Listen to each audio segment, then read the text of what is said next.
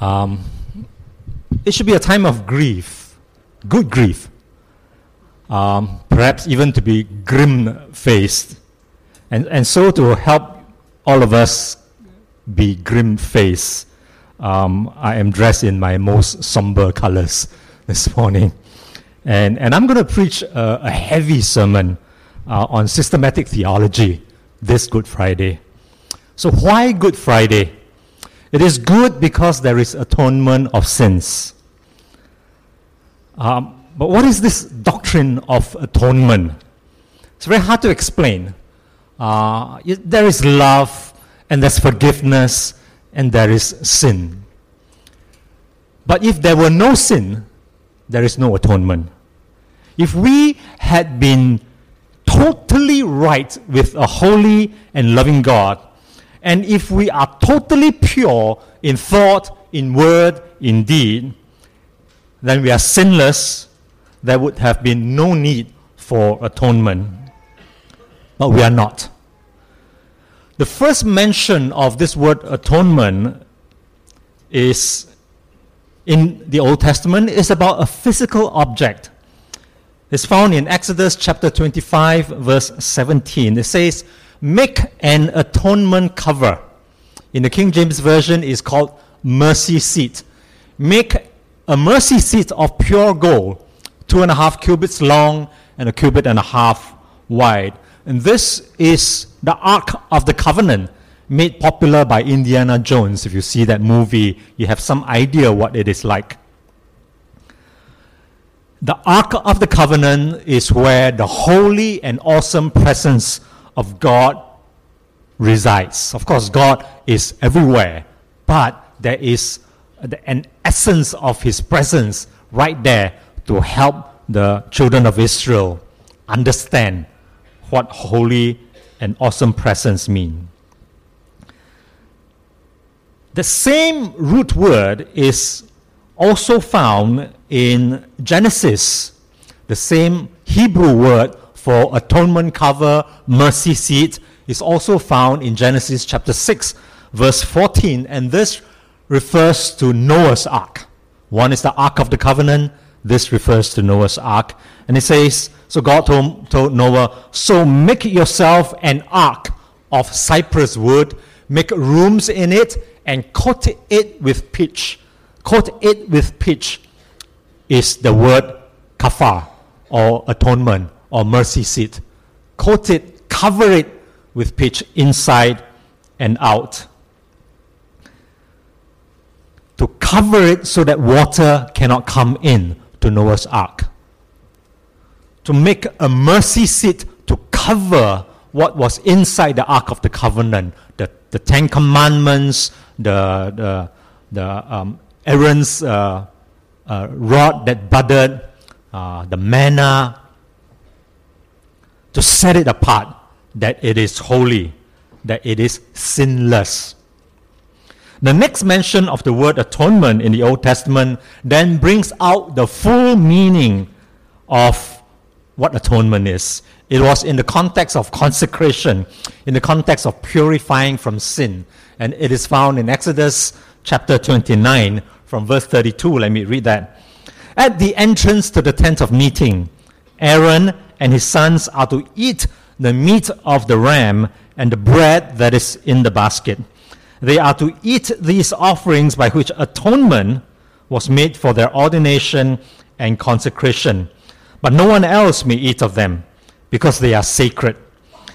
And if any of the meat of the ordination ram or any bread is left over till morning, burn it up. It must not be eaten, because it is sacred. Do for Aaron and his sons everything I have commanded you, taking seven days to ordain them. Sacrifice a bull each day as a sin offering to make atonement. Purify the altar by making atonement for it, and anoint it to consecrate it. For seven days, make atonement for the altar and consecrate it. And so you see that the atonement comes with blood, with sacrifice. And once a year, the children of Israel commemorate a day of atonement. We now know it commonly as Yom Kippur. Yom for day, Kippur for atonement. Exodus chapter 30, verse 10 Once a year, Aaron shall make atonement on its horns, on the horn of the uh, Ark of the Covenant. This annual atonement must be made with the blood of the atoning sin offering for generations to come. It is most holy to the Lord. Further described in Leviticus chapter 23, verse 27, it says, The tenth day of the seventh month is the day of atonement. Hold a sacred assembly and deny yourselves, and present an offering made to the Lord by fire. Do no work on that day, because it is the day of atonement, when atonement is made for you before the Lord your God. And just as Noah's ark had a, a cover, coat it, cover it with pitch, it foreshadows God's dealing with sinful man. The practice of a sin offering to make atonement, to cover up the sin of man. It foreshadows God's final solution with regard to sin, that there is a mercy seat, a cover over us, Jesus Christ, a Messiah, the Christ, the anointed. In the New Testament, what does it say in Romans chapter 3? For all have sinned and fall short of the glory of God. So we were made to live out the glory of God, but we have fallen short. All have sinned and fall short of the glory of God and are justified freely by His grace through the redemption that came by Christ Jesus. God presented Him as a sacrifice of atonement. Another word used in the King James Version is propitiation. Also used in Hebrews, the word mercy seat. So atonement, propitiation, mercy seat. A sacrifice of atonement through faith in his blood. He did this to demonstrate his justice, because in his forbearance he has left the sins committed beforehand unpunished. He did this to demonstrate his justice at the present time, so as to be just and the one who justifies those who have faith in Jesus. So you see this word atonement, propitiation, mercy seat. In the Hebrew, Kippur, Yom Kippur. In the Greek, his hilasterion. Atonement cover, mercy seat. They are all the same word in Hebrew and in Greek. And the word in English, atonement, is, is quite a rare word, seldom used. It's a theological term. And one theological dictionary defines it this way the English word atonement is derived from two words at one man. At one man. And it denotes a state of right, uh, togetherness and agreement between two people. Atonement presupposes two parties that are estranged, with the act of atonement being the reconciliation of them into one, into a state of harmony. So it is a, a compound word, at one man, to bring parties together so that they are then one in a state of harmony, reconciled. And so, how are we made one with God, reconciled at harmony with God? And this is a doctrine of atonement. Difficult to explain, but I'm going to try. Well, in August of uh, 1987, August 16th actually, there was a flight 225, Northwest 225, which crashed soon after takeoff from Detroit Airport. It killed 155 people. There was one survivor, a four year old girl called Cecilia, and that's who she is uh, in a hospital. News accounts said that when the rescuers found Cecilia, they could not believe, they did not believe that she was on the plane. They thought that she was one of the passengers on uh, a car, in a car along the highway where the aeroplane crashed. But when they checked the register of the aeroplane, they found that Cecilia was there and Cecilia survived. She survived because even as the plane was falling off the skies, Cecilia's mother, Paula, unbuckled her own seat. She got down on her knees in front of the seat. She wrapped him, herself around her daughter and she would not let go. That was her mother. Her brother, her father, they all died. But because of her mother's action, by wrapping herself around her youngest, she survived. And this is Cecilia today. She even had a, ha, has a tattoo on her arm to remind herself of her mother's love and sacrificial death. Nothing could separate Cecilia from her mother's love. Neither tragedy nor disaster, neither the fall nor the flames that followed, neither height nor depth, neither life nor death. Sounds familiar?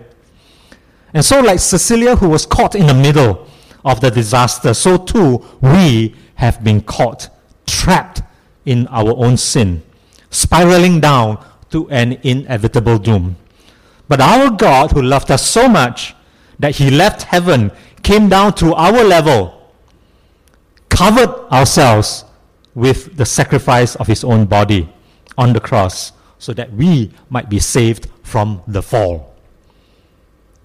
The fall. And that is penal substitution. Okay, all these theological terms. This is the most common explanation of the doctrine of atonement. Penal substitution. In Isaiah 53, that was read earlier, verse 5. But Jesus was pierced for our transgression, he was crushed for our iniquities, sins. The punishment that brought us peace was upon Jesus, and by Jesus' wounds we are healed. Further in the New Testament, Romans chapter 3, 25, God presented Jesus as a sacrifice of atonement through faith in his blood. And God did this to demonstrate his justice because in his forbearance, he left the sins committed beforehand unpunished, but he laid the punishment on Jesus. And so God is righteous, he's holy, he's just. And because of that, sin cannot be tolerated, and sin must be punished. And so Jesus took that punishment for us in our place on the cross to satisfy God's justice. And penal substitution, therefore, has many positive uh, aspects because it lays out to us how serious sin is that it has to be punished. It is very logical. Punish, there is a punishment, somebody took the punishment. And it deals very effectively with the guilt of sin.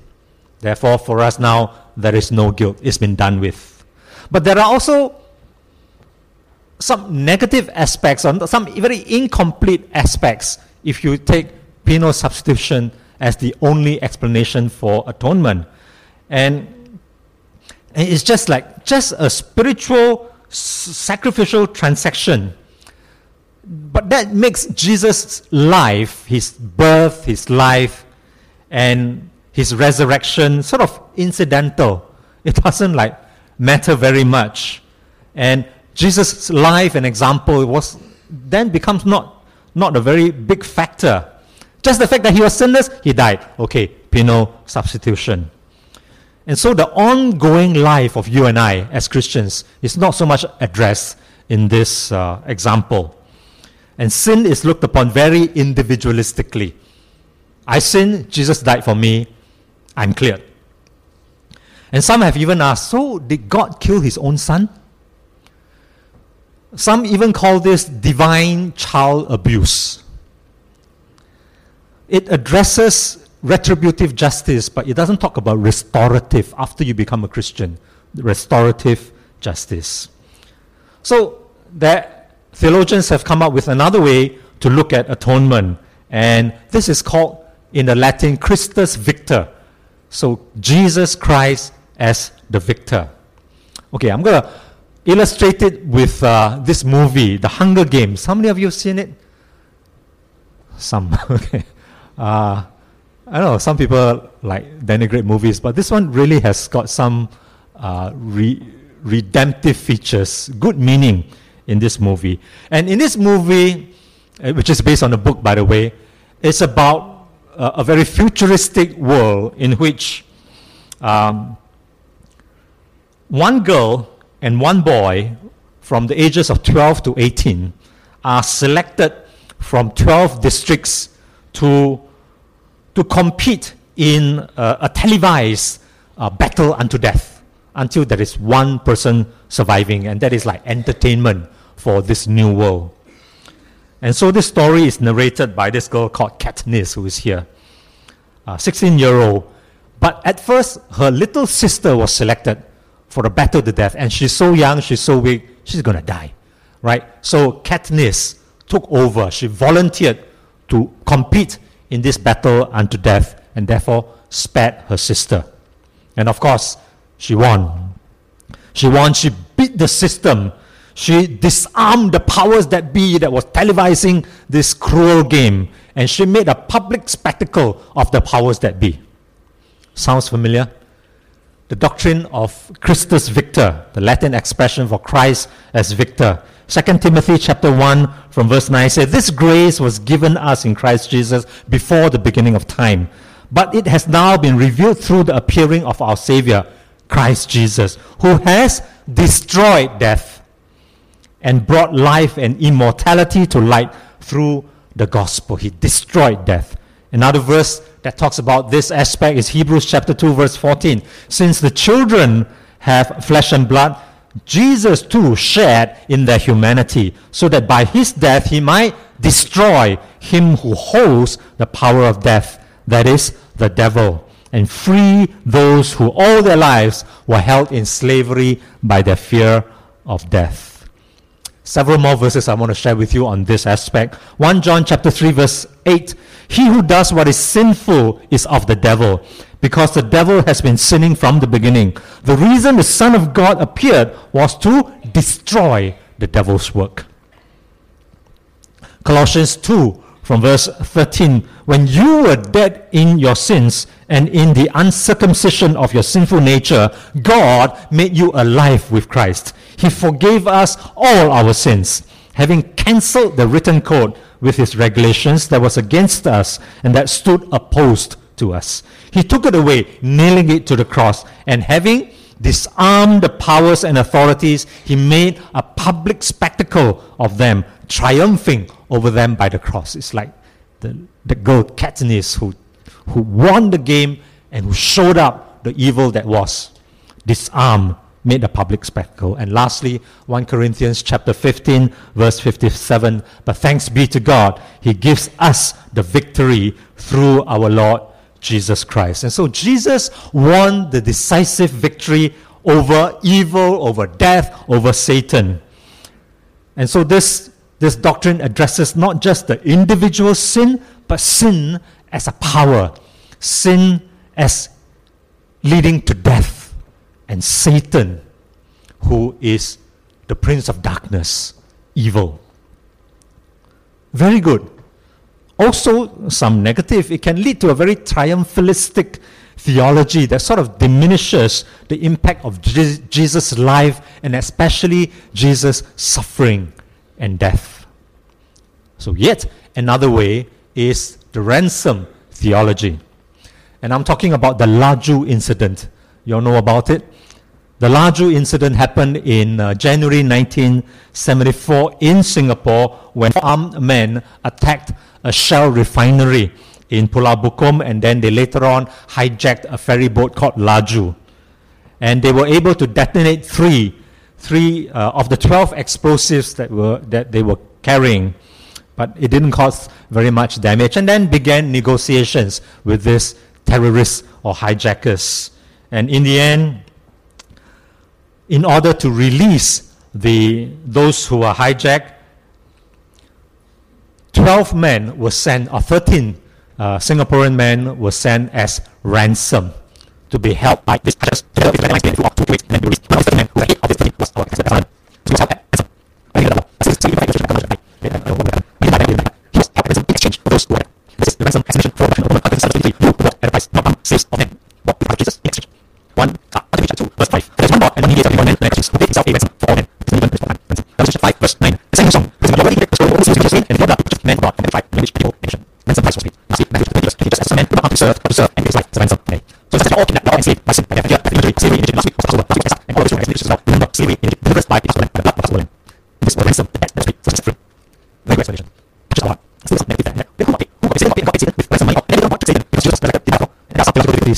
as well. But still, it gives us a very strong sense, and the Bible uses the word ransom, ransom, to, to, to as it were, touch our hearts by what Jesus did on the cross on Good Friday.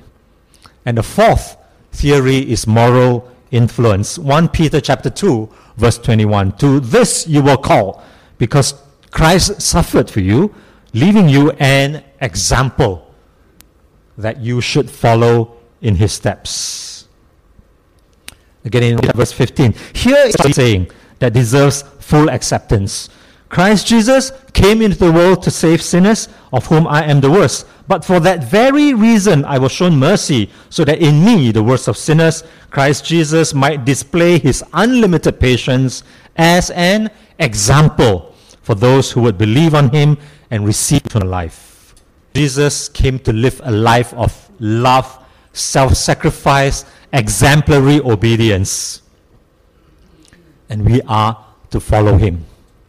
Again, there are weaknesses in this theory because it doesn't talk so much about the death of Jesus, the price he paid to deal with sin. It shows a lot of God's love, God's teaching.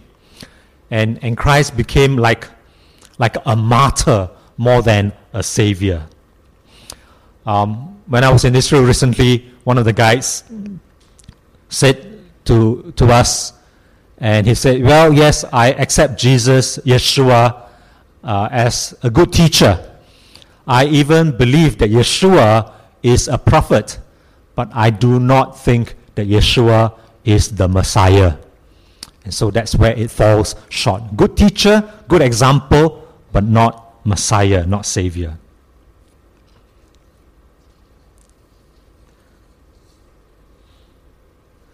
But in this model or in this theory of moral influence, there's a lot for us to learn.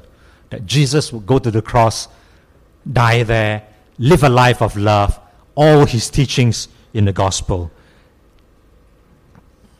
And that we, as his disciples, should carry on this life of restoration, of forgiveness, of teaching others, and setting example of loving and forgiving that we are not just freed from guilt and shame and hell, but we are called to a new life to follow the Master. So, what is atonement? Hard to explain. I've tried. One theologian called it a multifaceted diamond. All of us love diamond. It's something amazing. And I think it takes God, who is God, to create a diamond out of heavy stress uh, in the earth. It's a multifaceted diamond. There's, there's that amazing range and depth of, of God's love, and it's all captured in atonement. So the four theories that I talked about, penal substitution, Christus Victor, ransom, moral influence, they're all very good. They all complement one another, but they're not all complete in and of itself. And, and no one theory fully captures the, the amazing work of God in atonement. Except that God is with us. It is a personal thing. You cannot capture it in an abstraction uh, like this. Penal substitution, penalty for death. We should pay it, but Jesus did. He becomes our personal substitute. Christus Victor, we have no power to defeat sin and we have no power to overcome death. Jesus did it, he becomes our personal substitute. Ransom, we have no means to buy ourselves back, to pay any ransom. Jesus did it, he could, and he became our substitute. Moral influence, we want to do right, we want to be holy, but we are powerless to do so. We fail all the time. Jesus enables us to do it by living in us through the Holy Spirit. He is our substitute. So theories of atonement are useful and good, but they are just models, they are just abstractions to help us to understand. In the end, all of us, we are creatures of flesh and blood, creatures of time and space. and we need a relationship. We work best in terms of a relationship with a real person, with the person of Jesus Christ. So, what does it mean to be at one with God? Atonement at one. We have to go back to the Gospels. Each of the Gospel concludes not with an atonement theory or some model or some expression, right? Uh, uh, abstraction rather. It just talks about, tells us a story of how men live with Jesus. And what Jesus taught, what he did, is a story, a continuing story through the Gospels, through Acts, through Acts chapter 29 onwards, which is us. And so, what is your story? What is your life with Jesus?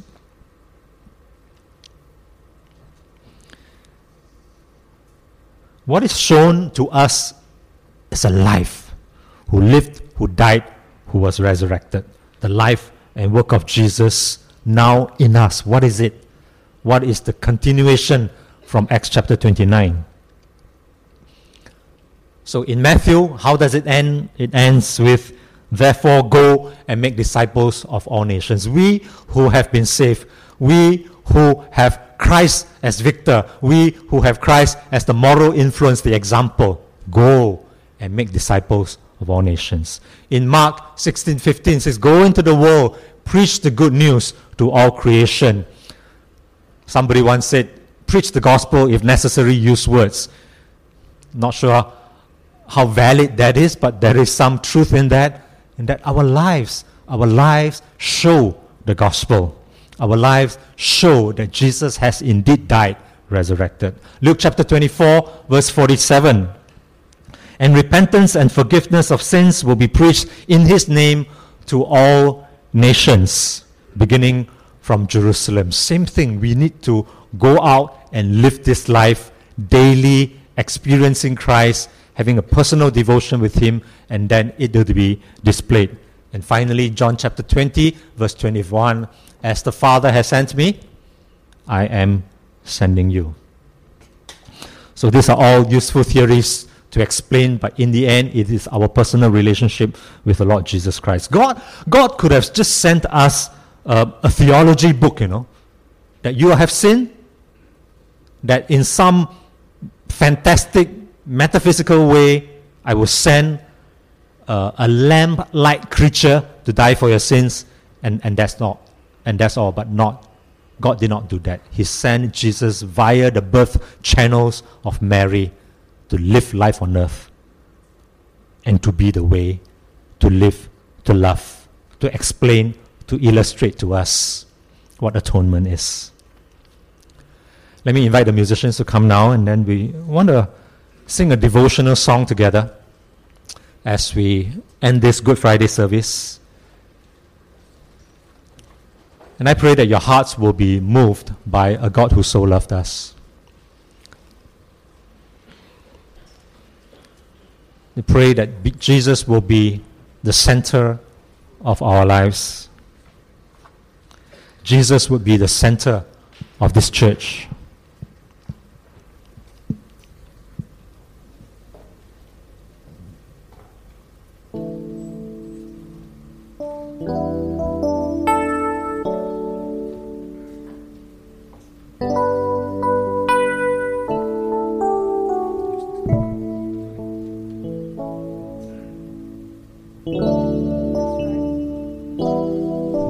stand? Why don't we stand?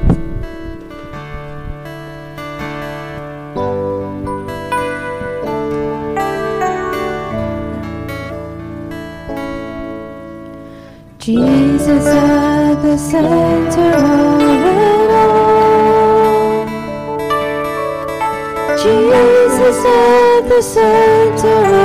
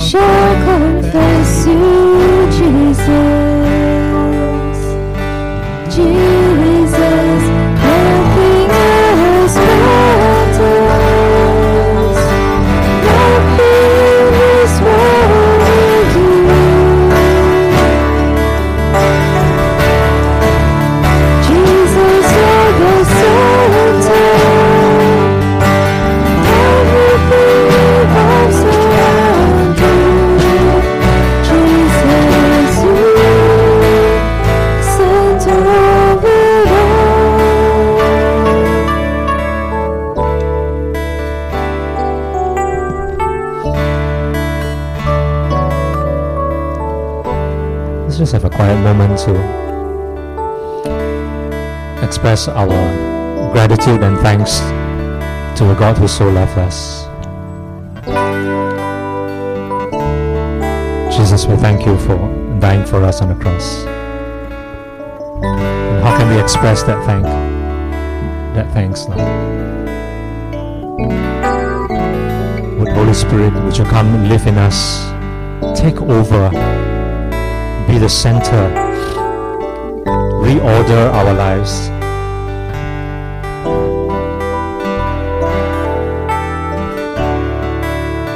Enable us, even in the midst of pain and suffering and disappointment, to live by the example that Jesus had for us. That we are victors in Jesus' name.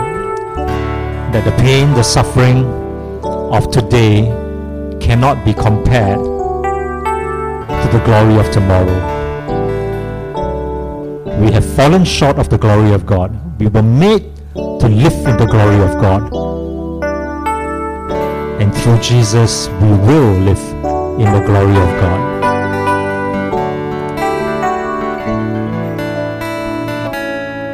So I want to encourage each one of us as we go through Good Friday, Saturday tomorrow, and as we come back on Sunday with our hearts lifted, that there is victory. That this life is not all there is. God promises us something better. That God's love will conquer every height, every depth, and that nothing will separate us from the love of God that is in Jesus. That we carry that in our heart. That is the center. Jesus in us. Love of God right at the center. So let's recommit ourselves this Good Friday. Heavenly Father, we come before you once again. Thank you for your death on the cross, for the supreme act of love. And we pledge our allegiance to you as you travel with us, as you are in the center of our lives. We will live as Jesus lived. He is our center, He is our example. And into the world we go as you have sent us to reconcile, to love, to forgive, to pray, to give hope, knowing that this life is not all there is. That we, our friends, our relatives, those who have acknowledged you as Lord and Savior, we will meet on the other side. And we will have a great celebration with you, and that will be eternal life, full of glory. So thank you, God. I pray for each one of us as we depart from here to be recentered, recentered into Jesus, into the love of God. Thank you, Jesus. We pray and we glorify you today. In Jesus' name, amen.